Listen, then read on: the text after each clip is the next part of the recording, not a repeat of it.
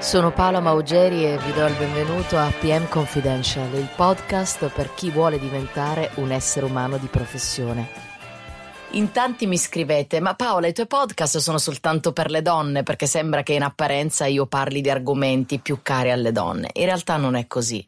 Mi piace parlare di argomenti eh, che possano diventare cari agli esseri umani in genere, quindi non soltanto alle donne. Però è vero che l'episodio di oggi mi piacerebbe fosse indirizzato di più agli uomini.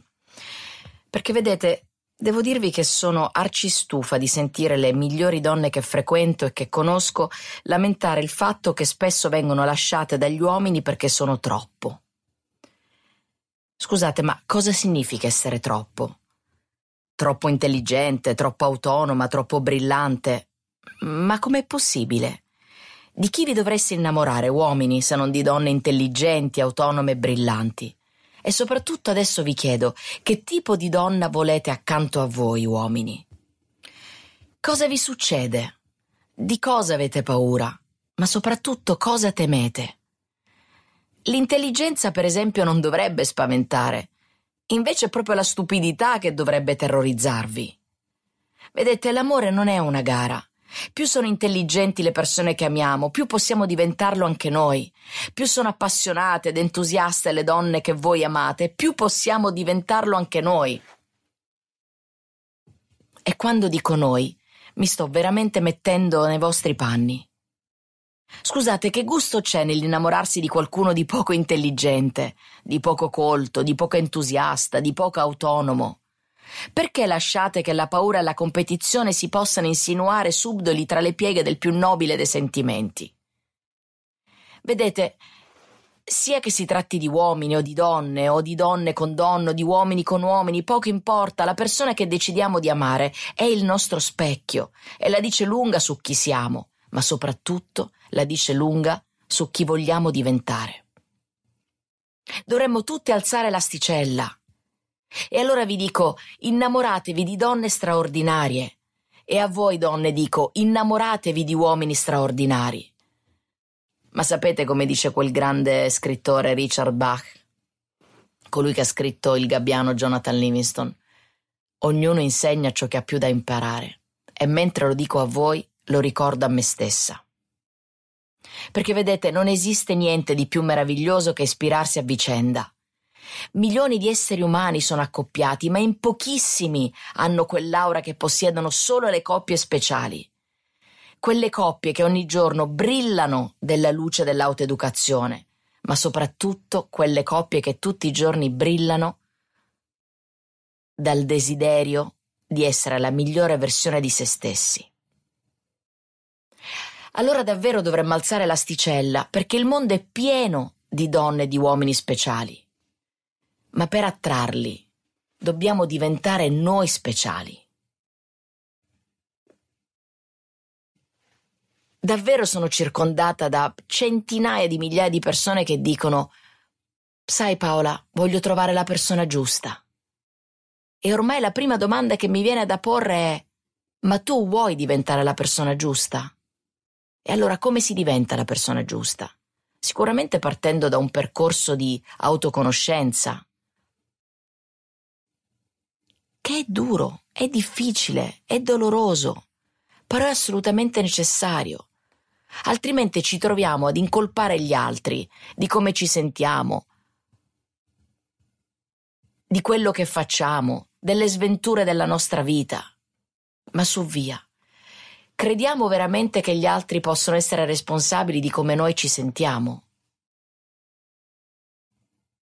Questo lo dico proprio in questo episodio per quanto riguarda le relazioni di coppia. È tutta colpa sua se non mi sono laureata, è tutta colpa sua se adesso sono rimasta da sola. È tutta colpa sua se adesso non ho i soldi per arrivare a fine mese. È tutta colpa sua se adesso non posso vedere i bambini. Sì, ma noi in tutto questo dove siamo? Dove siamo arrivati con il nostro percorso di consapevolezza? Quanto davvero ci impegniamo per essere la migliore versione di noi stessi? E quindi permettere all'altro in qualche modo di illuminarsi. Com'è possibile che bellissime e meravigliose storie d'amore finiscono poi in tribunale? Che cosa ci succede?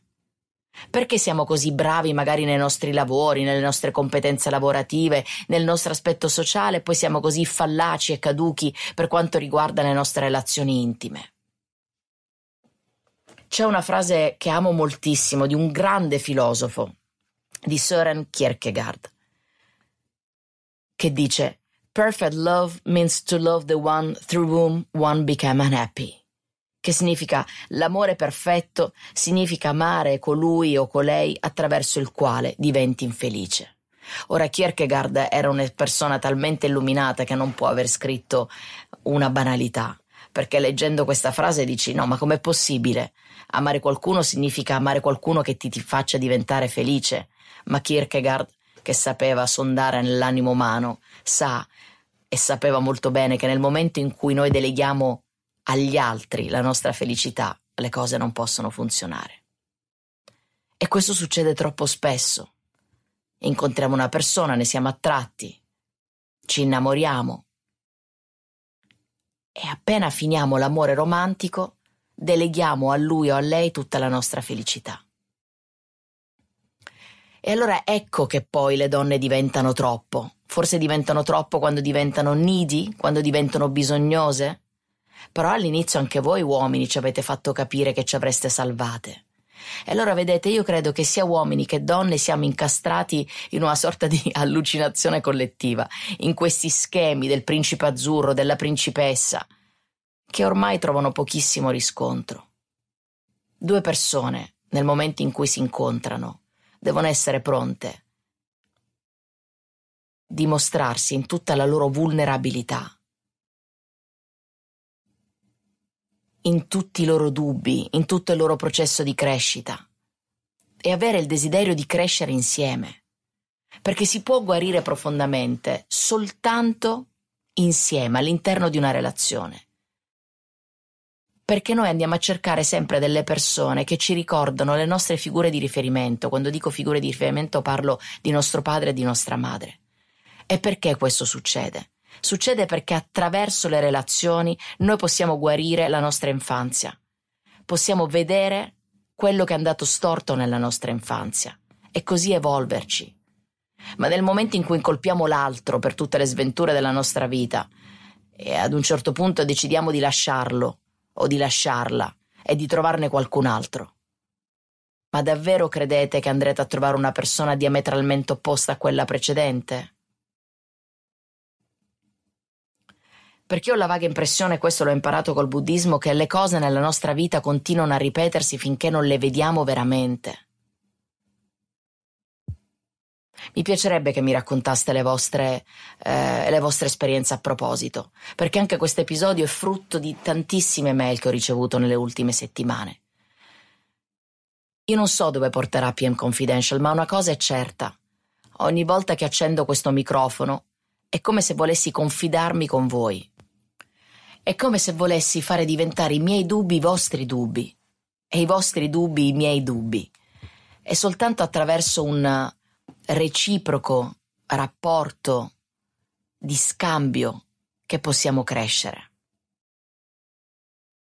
Io ci credo moltissimo e davvero i vostri feedback su questo podcast mi dicono che sono sulla strada giusta.